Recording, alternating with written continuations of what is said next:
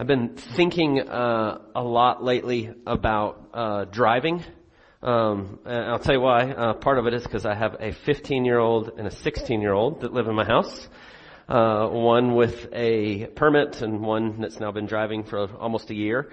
And so suddenly when you think about putting your kids on the road at uh, young ages and as they first start to drive, suddenly think you're more aware of those things and thinking of that. Uh, some of you know, I mentioned it a few weeks back.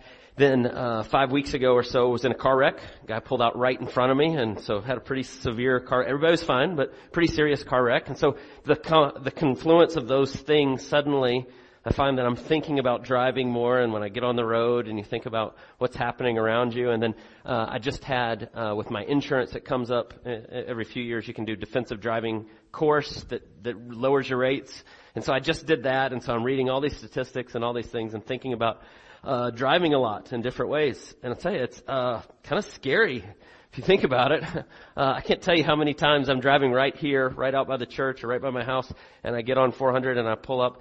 Uh, I'm, I'm driving along, somebody's driving real slow and I get up next to them and they have both hands, they're driving with their elbows and both hands are texting. I can't tell you how many times I see that. I'm like, whoa, what are they doing? Like, I, actually I just read in the defensive driving thing that when you text and drive, you don't watch the road for five seconds. Think about that. Right? Close your eyes and count to five and think about flying down the road in a four or five thousand pound machine and you're not watching the road for five seconds. That's kind of scary, right? Uh, and you can tell why. I mean, I don't have to explain that to you, right? If your attention is divided, it can be detrimental pretty quickly, right? Things coming at you and what's happening, and if you're not paying attention, you don't have your full attention there. Uh, that can be pretty scary. And so, I've been thinking about that a little bit, and it, and it came to mind even this week because of Jesus' words that he says here at the end of Luke chapter 9. Because Jesus has some pretty clear words about following him and doing so fully, giving him your full attention in everything you do and all that you are. And, and basically what he says is there's can be detrimental effects if you don't. And I was thinking about that analogy there of what Jesus tells us and what he is calling us to today, that if you take your eyes off of him, or instead of letting Him be Lord over your life in every area, you hold a lot of things back. How quickly that can go out of control and the problems that that can cause. And so as we continue in our series, what we've been doing is we've just been calling it Following Jesus. We're, we're looking at Jesus' life in chronological order, kind of through the whole of His ministry. We are well into the third year of His ministry now, and we're going to come to this text at the end of Luke chapter 9. And the way I want us to look at it is first I want us just to consider Jesus' focus here. Right? If we're seeking to follow him in all things, we want to see in what he's doing and where his focus is. So I want us to consider first Jesus' focus. Then secondly, there's a couple things that it, brings to our attention in this text of what happens when that attention is divided. What are the outworkings of when we don't continue to fix our eyes on Him? When we don't have undivided attention on Jesus as Lord and Savior in our life, what happens when our attention is divided? And then lastly, how do we embrace more fully who Jesus is and what that looks like? How do we continue to focus all things on Him, letting Him be Lord over every area of our life, right? So, consider His focus, what happens when our focus wanders, and then how do we embrace that more fully? So let's just start with Jesus' focus here and what we see Him doing in our text. And so verse 51 says, When the days drew near for Him to be taken up, He set His face to go to Jerusalem. And He sent messengers ahead of Him who went and entered a village of the Samaritans to make preparations for him. But the people did not receive him because his face was set towards Jerusalem. And so where we are, uh, kind of in the, the chronology of Jesus' life, we're probably five to six months out from the crucifixion. We're, we're getting to the, kind of that last stage. We're, we're squarely halfway through year three, which we often refer to as the year of opposition, because there's lots of people kind of rising up and questioning Jesus and stepping up and kind of asking questions. A lot of people are still very excited about who he is and what he's doing and what they think he's going to do. But we're moving closer now to the, to the cross in his life. And so what you start to see here uh, in his third year. Uh, we actually looked at this just a few weeks ago in Matthew chapter 16, and then right after that, Jesus starts to talk about his death pretty frequently now. He starts to tell his disciples that I'm going to be taken by the religious leaders, and they're going to take me, and I'm going to die, and I'm going to raise again. And he starts saying these things. And as we looked at a few weeks ago, the first time he says it to Peter, he says, that'll never be you. Pulls Jesus aside and rebukes him and tells him, no way. But Jesus continues to say this. And he's continuing to kind of narrow his focus, if you will. He's saying it more and more frequently now as we go through this. And so here he is saying this over and over again. And uh, I, I say narrowing his focus because of the frequency with which he's saying it. But it's nothing new. If you follow through the Gospels, Jesus talks about his death coming all the way through. It's, it's right there at the very beginning. If you go back to where we were about this time last year, when we started in this series, we're in John chapter 2, Jesus' first miracle, uh, changing uh, water into wine. And in that miracle, his mother tells him, kind of nudging him to do something about the issue at hand, and he turns and says to her, my hour has not yet come. And right there at the beginning of his ministry, if you follow that through John's gospel, that hour comes up over and over. And Jesus will say, my hour's not yet come, my hour's not here, it's getting near, my hour is now here. And if you follow that all the way through, he's talking about his death. And you see that in John's gospel. And so Jesus is always focused, always having kind of on the horizon of what he's come to do and laying his life down. But what we see here is it starts to kind of narrow and he starts to say it more frequently. He starts to continue to bring this up. Uh, I like the way the New American Standard says it, right? We use the ESV here, word for word translation. New American Standard also is uh, a very good translation of the Bible, but the New American Standard says he resolutely set his face towards Jerusalem. Right? That he is now kind of locked in on this is what's coming. And so he starts to set his face towards, towards Jerusalem and it's becoming more and more focused. And so I want us just to consider for just a second why that's the case. Why his focus is so always oriented towards the cross, even in those very first chapters of John, right at the beginning of his ministry. That's always there. And so when you start to think about everything that Jesus says, and the way in which he says it, and the way in which he's coming, he says he came to serve, not to be served came to lay down his life as a ransom for many. At the very core of all Jesus came to do and everything he's doing, at the center of that is always the self-sacrificial love that is going to end with him laying his life down. You see that all the way through. All the way through the Gospels that he's going to come to do for us what we could not do for ourselves. But there's a problem that starts to arise here. Is his, is his, uh, focus is narrowing all of a sudden there's opposition that seems to also kind of grow uh, in equal opposites of that. And so here, like what you have in verse 53, but the people did not receive him because his face was set towards Jerusalem. And I want you to think about why this is such a problem. Right? I mean, think back to what Peter did when Jesus said, I'm going to die. And he pulled him aside and said, that'll never be. Right? We, have I've pointed this out for the last year but everybody's view of the Messiah is a conquering king that's going to come and overthrow governments. And Jesus is going, no, no, no, blessed are the peacemakers. Blessed are the meek. Right? I, I came to lay down my life. I came not to, to be served, but to serve. And he's, he's correcting that over and over.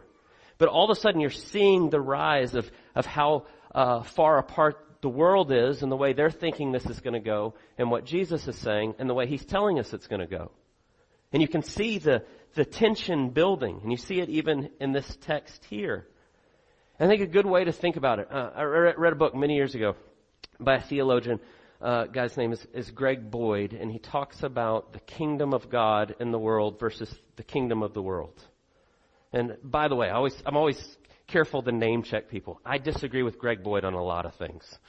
But this particular book was really good in talking about the way in which the world operates in the way God's kingdom operates. And the way he defined it is, he says, Jesus comes with this power under, and the world focuses on power over. Power under versus power over. I'll, I'll give you the way he defines it, right? He says the world operates on power over, which is like, we're gonna lead a revolution, we're gonna overthrow the government, and we're gonna take it by force, and we're gonna make these things happen, right? We're gonna, we're gonna raise up an army and we're going to go take on the Romans and we're going to get them out of power and we're going to do this thing. And that's the way everybody's operating around Jesus. That's the way they're thinking. This could be the Messiah. This could be it. He'll get us better taxes, right? A lower tax rate and we'll have more freedom and all these things will happen. And so people are thinking in a very worldly kind of way. But the way in which they're operating is this power over. But Jesus comes saying, no, no, no, it's power under. I, I've come to serve, not to be served. I've come to lay my life down. And so when you start to think about the way he talks about his kingdom rather than the way the world talks about kingdoms, it's very, very different. His entire ministry is this power under. Right? Blessed are the peacemakers. The way in which he talks, the way in which he calls his disciples to follow him. And you see this kind of uh, dichotomy growing and the tension growing. Right? They're wanting Jesus to be this one thing and he's not that thing. And he continues to be more and more bold in the way in which he's talking about it. And he continues to redirect them. Blessed are the meek. Blessed are the poor in spirit. Blessed are the peacemakers. Right? If you would come after me, you have to die to yourself and lay your life down and all these things that he keeps saying. He keeps telling us it's power under, not power over. But the world has a very hard time grasping that. And so as it's so different and as he narrows his focus and as he continues to push back on this, you see this opposition growing. Right? It says here they didn't receive him. They're not hearing it. His face is now set towards Jerusalem in this way, and his focus is narrowing, and people are getting upset over that. You even see some of the misunderstandings in the second half of this passage in verses 57 to 62. Right? People are calling out to him, and he's saying, follow me. People are kind of giving excuses as they go and kind of back and forth. There's lots of bold statements, but then Jesus is kind of redefining the way they think about it, right? Like, like the first person there in uh, verse 57 says, I will follow you wherever you go. Right? And they're thinking power over. This guy's about to be the king. I'm with the king. I'm with the Messiah that's about to be in power. And Jesus goes, Oh, by the way, I'm homeless. Are you sure about that? It doesn't look like the way you think it looks. Right? He says the birds of the air have nests and the foxes have holes, but I have nowhere to lay my head. He's saying, I don't have a home right now. And what you think of that is coming in my kingdom and what you're going to get temporally in this day, this power over is not what I'm talking about. And so he continues to redirect people in every way and at every step. And so I want you to think about why he's doing this. Why this is so important. Why this is so the non-negotiable heart of Jesus that his face is set on laying his life down. And the answer is it's the only way that his kingdom will ever actually come in full. And he knows this.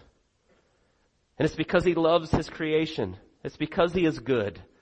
It is because he is just that he's not going to settle for adopting the way in which the world works of this power over, but it's going to be this power under. It has to be him coming and living the life that we haven't lived and dying the death that we deserve and gloriously raising again. And you know why? Because otherwise we'd be hopelessly lost. If Jesus came and he adopted this power over and he said, follow me and he overthrew the Roman government and they installed him as king, guess what? We're all still in our sins. We're all still hopelessly lost. And because he loves, he doesn't do that. Paul says it so well in 1 Corinthians chapter 15. He says, I delivered to you as of first importance what I also received, that Christ died for our sins in accordance with the scripture that he was buried and he was raised on the third day in accordance with the scriptures. And he says in verse 17, if Christ has not been raised, your faith is futile and you are still in your sins. And then those who have fallen asleep in Christ have perished. So Jesus doesn't embrace power over and overthrowing governments and the way the world works because he knows that we would be eternally lost if he does. And so his face is set towards Jerusalem. It's set on the cross. It's set on Him coming to lay His life down for us. And this is His focus. It's exactly what He's doing here. Now, I want us to think for a second how we miss that. How they miss it here. Right here in this text. We've been saying all the way through this series as we work our way through the Gospels, Jesus is talking about his kingdom and what it means for him to be Messiah and what that will look like, and pretty much everyone else has got a different category for him, right? This power over and overthrow governments and all these things. And so there's always this misunderstanding. You continue to see it here with his disciples. They still don't fully get it. And so if you look at what happens, verse 53, but the people did not receive him because his face was set towards Jerusalem. And when his disciples James and John saw it, they said, Lord, do you want us to tell fire to come down from heaven and consume them? But he turned and rebuked them and they went on their way to another village, right? So he comes in to the village and it says his face is set on Jerusalem and so they reject him. They, they're not excited about him being there. Uh, we've kind of established, I think, what that looks like, right? I mean, his face set towards Jerusalem is he is continuing to really challenge people in the way that they're trying to press him into what they want him to be versus what he has come to be. And they're trying to fit him into that. Uh, you see those uh, people saying, I'll, I'll lay down my life and I'll follow you. And he says some pretty harsh things, does he not there in verses 57 to 62?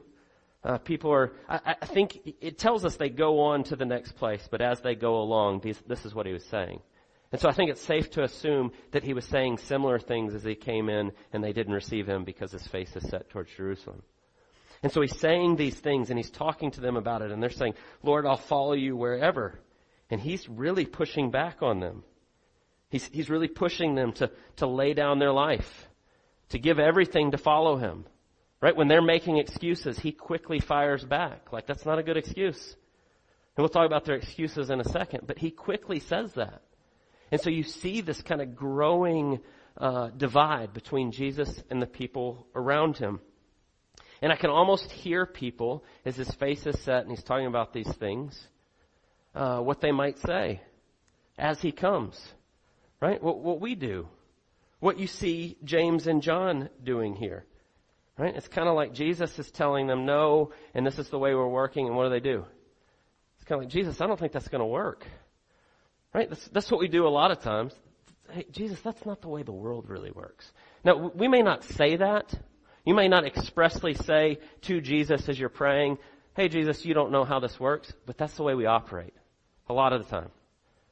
We start to go, well, that's not the way the power over structures of our world works. I can understand that people are excited about Jesus as Messiah and He's coming along and He's saying these things and He's correcting them and I can hear it now. We don't need a leader that's so moral. We need a leader who will get things done. We need a leader who will overthrow these horrible Romans. They're awful. We need somebody like that. And Jesus continues to push them away on that. He continues to say laser focus on his mission of the cross. And so it's so easy for us to get off when that happens. It's so easy for us to be divided in our affections. That's what you see happen here in verse 54. When James and John saw it, right, the people rejecting him, they said, Lord, do you want us to tell fire to come down from heaven and consume them? Right? Blessed are the peacemakers. Hey Jesus, you want us to take these people out? Right? What they're doing is they're embracing the power over of the world. They're forgetting everything Jesus says. This doesn't seem to be working in the way that we anticipated that would be working. So Jesus, should you just kind of do it the way we're telling you should do it? Now, giving James and John credit, right? Don't want to be too hard on them. I feel like sometimes I read that and go, what boneheads? And then I think that probably would have been me. I probably would have been James or John. Right? They're, they're looking at the Old Testament and they're thinking about the way God worked at different times. Maybe thinking back to Elijah, the prophet, and different things and going, do you just want to consume them? And they're, they're operating out of faith in their limited understanding, but they're missing a big piece. And they're becoming divided in the way that they think. And so they're starting to embrace the opposite of what Jesus is saying. Let's do power over. Let's get rid of these people that are not with us. If they're not with us, let's, let's wipe them out now. But is that what we're called to be? I mean, Jesus turns and rebukes them. And I'll tell you, we do this a lot. It's easy for us to become divided in the same way. We're so inundated with what the world says and the way our world operates that we start to function and think in the same ways. I think sometimes we put our hope uh, in places that are opposite of what God calls us to. Sometimes we embrace political power rather than Jesus. We go, this doesn't work, right? Jesus' ideas are good, but I don't see how that's going to work in our current situation, so we embrace power over. I'm going to put my hope in a politician that's going to get things done for me. It's going to seize the power and make it happen and do it the way I want it to happen. And so we start to do the opposite of everything that Jesus is telling us. And in essence, we really do say, Jesus, this isn't the way the world works. That's very idealistic and that's a good idea, but I don't think that actually works. It's not pragmatic. And so we start to embrace the power structures of the world. I was reading just this week, heard this real interesting quote from Chuck Colson. If you don't know who Chuck Colson is, he was a career politician. Uh, he ended up in the cabinet of President Richard Nixon. He was instrumental. He was right in the center of the Watergate uh, scandal. He actually ended up going to jail for it. He was one of the inner kind of cabinet with President Nixon. Ended up going to jail, goes to jail for the Watergate scandal. After that, uh, he becomes a Christian.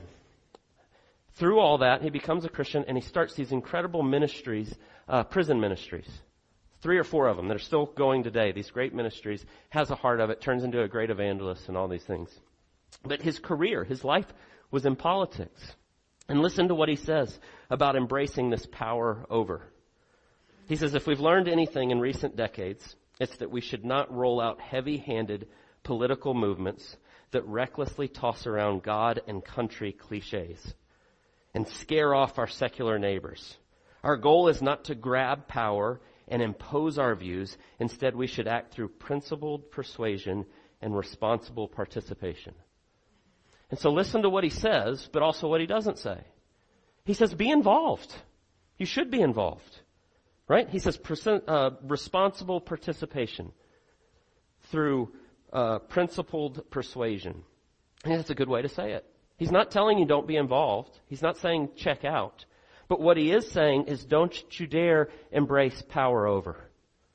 Don't think that real change comes from forcing people through power. That's not the gospel. Jesus came showing us what it looks like to be power under, to serve and to love and to care for people and to walk through, to proclaim the good news of who God is, and that is how hearts are changed. But here as Jesus goes along the way and he's saying these things, even his own disciples are like, let's just get rid of them. And it's such a temptation of the sinfulness of our heart to embrace this power over, because that's the way we think our world works. I'll give you a silly example, but I think it makes the point. It's, it's practical, but it's kind of silly. Uh, I just finished coaching my youngest son, Quinn's basketball team for the last six weeks. And one of the biggest struggles I have with power over versus power under is officials. Right? When I'm coaching and I'm dealing with basketball and officials, and suddenly you've spent all this time working on it, and sometimes you walk into the gym and you feel like you're, you're they're dealing with you unjustly. They're calling all sorts of things, whatever, and you have a choice to make. And full confession, I've done it both ways. I'm just going to tell you, I've done it both ways. Probably more times than not, I've embraced power over. What are you, an idiot? Can't you see that? He just fouled them, right? What's wrong with you? What are you looking at? And you start to tell him, and you're like, he just got clobbered right in front of me. How can you miss that? And you know what happens? As soon as I embrace power over, do what I'm telling you to do, it's over. That ref is out to get you. They're like, try that again, right? And so over the years, and, and I'll tell you, I still do that. There's times I've done that. Get frustrated and you say that and you go that way. But then there's times when I've called a timeout and I've walked over to a ref and I go, hey, what did you call? I missed that. I didn't see what he did. Can you tell me what he did so I can coach them how not to do that? And they go, oh yeah, he pushed them. I go, okay, thank you. Or you go to them and you say, hey, uh, we've been working really hard on taking a charge. And it looked like to me he got there, but obviously he didn't. What does he need to do next time? And they go, oh, just make sure his feet are set. And I go, okay, we'll work on it. And then the next time it happens, guess what? It's a charge. And I'm not saying you're manipulating them. I'm not saying you're not being genuine, but you're purposely deciding that I'm not going to embrace power over, but I'm going to be gracious. And you know what? It works. I don't know if you've ever had that happen. Where you go to someone and you take that, even, uh, I say this in marriage counseling all the time. If you and your spouse are, are, are arguing over something, and you go to them and you think they're 90% wrong and maybe 10% of it's your fault. So go to your spouse and own your 10% and ask for forgiveness. Right? Instead of you are doing it wrong and what's wrong with you and why are you doing that, you go, this is my part and I'm sorry. And all of a sudden it, it lead, grace changes us. It actually works. That's the way God changes our hearts when we come into, uh, encounter His grace in our own lives. And so it's so easy for us to miss it and our attention to be divided and to jump into that power over. And it's exactly what's happening here with Jesus' disciples. I'm going to make this happen and we're going to tell them and we're going to call down fire and we're going to get rid of these people. And Jesus says, no. And he rebukes them. And so they go on the way and they come into this next town and all these people start yelling out all these different things. But I think we see here in the second half of this passage another way in which we miss it. Another way in which our attention becomes divided. So verse 57, he's going along the road and someone said to him, I will follow you wherever you go. And Jesus said to him, foxes have holes and birds of the air have nests, but the son of man has nowhere to lay his head. To another he said, follow me. But he said, Lord, let me first go and bury my father. And Jesus said to him, leave the dead to bury their own dead, but as for you, go and proclaim the kingdom of God. Yet another said, I will follow you, Lord, but let me first say farewell to those at my home. And Jesus said to them, no one who puts his hand to the plow and looks back is fit for the kingdom of God. And so he says a lot of things there that seem pretty tough. Right? People are like, I'm, I'm with you everywhere. He's like, eh, maybe not. Right? He, he's kind of calling them on it. He's also says some pretty hard things there, particularly there, uh, in verse 59. When he says, follow me, and the guy says, Lord, let me first go and bury my father. And he goes, no. Let the dead bury the dead. And you go, whoa. Did this guy's father just die and Jesus is saying you can't even go to the funeral? I don't think so. Most scholars believe that what the guy is saying is let me wait until my dad dies and I get my inheritance and I get everything in order and everything sorted out and then I'll come follow you. And Jesus is going, no, it doesn't work like that. He says, you come now. You come and follow me now, right where you are in all things. And so what he's doing here is he's calling us to make him Lord of our lives in every way. But what you see, and I think all three of these, is people trying to fit Jesus into the margins. I'll get to it when I have time. I'll give my life to serving you once I have my retirement in order. Right? That's what the second guy is really saying. The first one's like, I'll follow you everywhere. And Jesus goes, ah, you realize I don't have a home. And it's like, ooh. It doesn't tell us for sure, but the, the connotation seems to be that they don't just follow him everywhere, given that he doesn't have a home. Or even in the last one, let me first say farewell to those at my house. And he says, no one who puts his hand to the plow and looks back is fit for the kingdom of God. So does that mean you can't say goodbye? It's the same thing I think Jesus says all the way through, right? Unless you hate your father, mother, brother, you can't be my disciple. Right? It's a comparison. Your life should be so devoted to me that everything else comes secondary. But what you see in the second half of this text is that every single one of these people are divided in their focus. They're trying to fit Jesus into the margins to when it makes sense to them. It's kind of like trying to drive while you're texting. Suddenly it's not that easy. And there's a lot of things that you're missing that could be really detrimental and important because you're not keeping the main thing the main thing. And we all do this at different times. And so I would just ask you, are you doing that right now? Where in your life is things overcrowding who Jesus is and what he calls you to be? Is it your career and your job and retirement and all these things and they've so taken over that your life that Jesus is a second thought?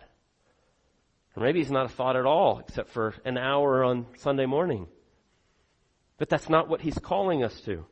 He's calling us to be center of our lives and everything. So how do we embrace that? How do we not fall for power over, slip into the way the world works? How do we not move Jesus to the margins? And there's a couple things that he says here right at the end, and we'll end with this, that I think is helpful. The last there is verse 62 where he says, no one who puts his hand to the plow and looks back is fit for the kingdom of God. Jesus, being the greatest teacher who ever was, he always was using illustrations that people understood and knew. Right? When you yoked a large animal and you begin to plow for crops, if your attention was divided, it was a disaster. Right? A great big animal is moving, you're trying to keep this thing straight, you start looking away, suddenly you're gonna make, your lines aren't gonna be straight, it's gonna be a mess. It, it's actually, if Jesus is the greatest teacher and he's hitting on where people are, I think the modern day equivalent might be texting while you're driving. It's pretty scary how easy it is to cause issues. And that's what he's saying there is you need complete allegiance to me. And I want you to think about everything we've said all the way through this series when we think about who Jesus is. At the very beginning we said he's the Logos. He's the divine revelation of who, what is true. Who God is. That when Jesus speaks, that that's what's true. And if that's who Jesus is, that he is the God of the universe. Right? I, I heard this great analogy uh, years ago. I read it and I kind of stumbled on some notes that I had written down about it years ago, but I like the way they said it. You know how big our universe is? Have you ever tried, people try to help you think about how big it is? Um, from the earth to our sun is 93 million miles, which is in itself a, a crazy number, right? Like if you were to drive a car 65 miles an hour to the sun, it'd take you uh, 165 years. Right? So like, we can't even fathom that. But just for a second, imagine that the sun 93 million miles away, is one sheet of paper thick. Right? So using that scale of sheets of paper, our galaxy is a stack of papers 310 miles high. Right? And I, and I know as I'm saying that, if you really try to think about that, you can't even fathom that. But then our galaxy in the universe is like one grain of sand on all the beaches in the world. And you go, now, you, you can't even like hold that. But then you open and God says, the Logos speaks. And he says, I spoke all that into existence by my word.